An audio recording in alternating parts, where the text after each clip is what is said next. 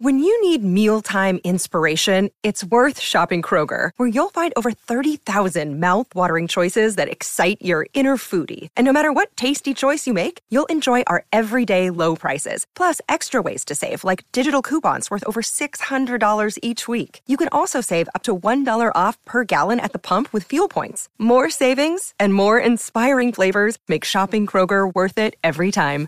Kroger, fresh for everyone. Fuel restrictions apply.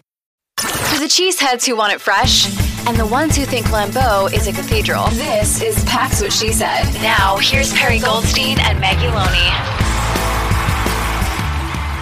I thought that the first drive of the game, things were kind of clicking. It looked like they were in rhythm. It looked like they were going to march down the field. And then they had just two bananas penalties and not, or not penalties and it just stalled the whole drive. And after that, I was like, oh great, it's gonna be it's gonna be that kind of game. Yeah, that's kind of the the thing with this team, right? Um, I just it feels like everything is very hard. Um, like it, just getting any yards is hard. Like every time I think that a drive's going well, I'm like, oh, they're only at midfield. I mean, they've only gone like 30 yards. Like that's what it that's it's just hard. And I I've obviously slept on it, right? We're recording this mm-hmm. Monday evening. So I've had a full almost 24 hours to think about this game and just like think about this team. And this is going to sound crazy, but I'm feeling less pessimistic, I guess, than I was feeling in my reaction after the game. And here's why. Regardless of what happens at the end of the season, like either things are going to click or they're going to rebuild. Like it's just not it's not going to be this forever. so bad. That's very optimistic of you. Thanks. To look so far into the future that something you don't even know. Like, look, yeah. they're gonna figure out because I'm trying to think about like, look, they're not a Super Bowl contender. They're probably not even a playoff contender. This is not. This is like uh, we're hoping for a 500 end of the season with this team. So, what are you hoping for out of this season? You're hoping for is Jordan Love your quarterback? Number one question. How do you answer that question? Does he yeah, have the pieces? How, yeah, does he have the pieces around him to help you figure that out? Is an important question. Does he have the protection, which I think is a really important question? Does he have the protection to help you figure that out? Does he have the play caller that's putting him in the position to help you figure that out? Those are the three for me, right? And this is a really young team. And I think you're getting a confluence of a lot of like issues. And you brought up the first drive. And I think there are a lot of drives, right, where you can point to and say, oh, let's just so this team. Where even on the final drive, where they're like, oh, they're driving. They're gonna, they're gonna, you know, the run game starts to work, and AJ Dillon busts open. You're like, oh, they're finally getting the run game going. And then he runs into a brick wall, and you're like, okay, well, second and ten, that's not like that great. And then, you know, one of your best players, probably your only player that like you really can rely on, Elgton Jenkins, terrible penalty in the wrong moment. Again, this team shooting itself in the foot, bad, backs you up. And then Jordan Love makes a terrible decision trying to play hero ball, trying to put the team on his back, trying to do something that a veteran quarterback probably wouldn't do. Also, I think a bad call by Matt LaFleur trying to throw the ball down the field when all you needed was just like a, a chunk play to get into field goal range. Probably throwing it to a player in Samori Toure who shouldn't be getting the ball in that moment. Like there's just a lot of things on, on these drives that you can point to. So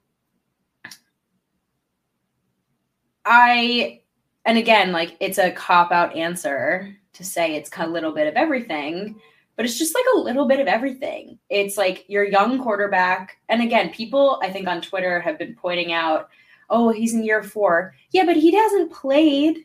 There's only so much that you can know if you've never played. Um, who has really young skill players who again, I think they should be improving. They are not. That is on the coach, right? But young players who are still making mistakes, young players who are not probably doing their 111th in 100% of their moments. You've got an O line who is super banged up. You don't have your best five out there. He doesn't have the best protection. You can't run block. You haven't had Aaron Jones. I mean, it's just all these little things are getting like paper cutted to death. And the product on the field is a paper cutted mess. Yeah, I said it on Pack a Day, and I think that you kind of alluded to it quite a bit, but this team is just not mature enough to handle those kind of self inflicted wounds. When you have a veteran led football team, you can kind of get away with some of those mistakes. A team that had, you know, Aaron Rodgers and Randall Cobb and Davante Adams and Marcedes Lewis and guys that had been around the league for combined decades, they can come back from some of that adversity. Like if there's a, a false start or a holding penalty, they typically can respond to that a little bit better. And Aaron Jones said at his locker post game, like, guys need to learn how to win. And by that same token, these young players need to learn how to bounce back quicker. And when you get into moments of adversity, like, you know, the Josh Myers false start that wasn't a false start, that forces this team into a third and long where then they have to punt the ball instead of, you know, maybe settling for three points there. All of those things compounded make it really difficult for you to do everything that you want to do to evaluate your young quarterback, to evaluate your weapons. And I agree that the coaching needs to be better to an extent. But I also have a hard time giving Matt LaFleur a ton of blame. He should be putting his position his players in better positions, but just like the fact that we're going into week eight now after this game and guys are still like running the wrong routes and running yeah. into each other, like how do you clean that up? Is that them making mental mistakes in the moment? Because Matt, like he is getting hotter and hotter on the sidelines each week, and you can tell it's just building and building and building. And he said basically after the game, like they should know better. Like they should know at this point what they're doing. So for everybody talking about his seat getting hot, I just don't see it at this point because it's really unfair to put some of those mistakes on him. Yeah, I agree. Again, like I don't think Matt LaFleur's seat is hot because I don't think he goes anywhere this season. Um, I think Andy made a good point if you listen to Packaday last night, where he was like, Tell me what this offense is doing well that Matt LaFleur as a play caller can use, can lean on. Yeah. You know I mean? He's pulling up the his his play sheet like what what are you calling? Because the deep ball's not there, and the screen isn't there, and the run game isn't there. So the play action is not great. Although Jordan Love's been actually quite good on play action, statistically speaking. But like you can't just like run play action for like hundred percent of your offense. And when snap. Jordan Love like, does connect, it's a drop ball. You know, like or he throws yeah. the ball where a receiver should be, and they're not. So it's just like like I said, it's a it's a paper cut to death that turns into stalled drives. Now that being said, I, again, to your point, like we're going into week eight now, and I don't, I am not go, I'm no longer using the, oh, it's a young team excuse right. for the product that I'm seeing on the field any longer. Like it's week eight.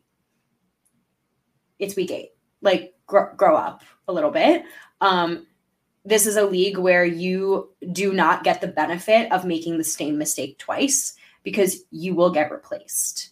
So, in an evaluation year for this team, except for like rookies and probably some second year players, everyone is being evaluated.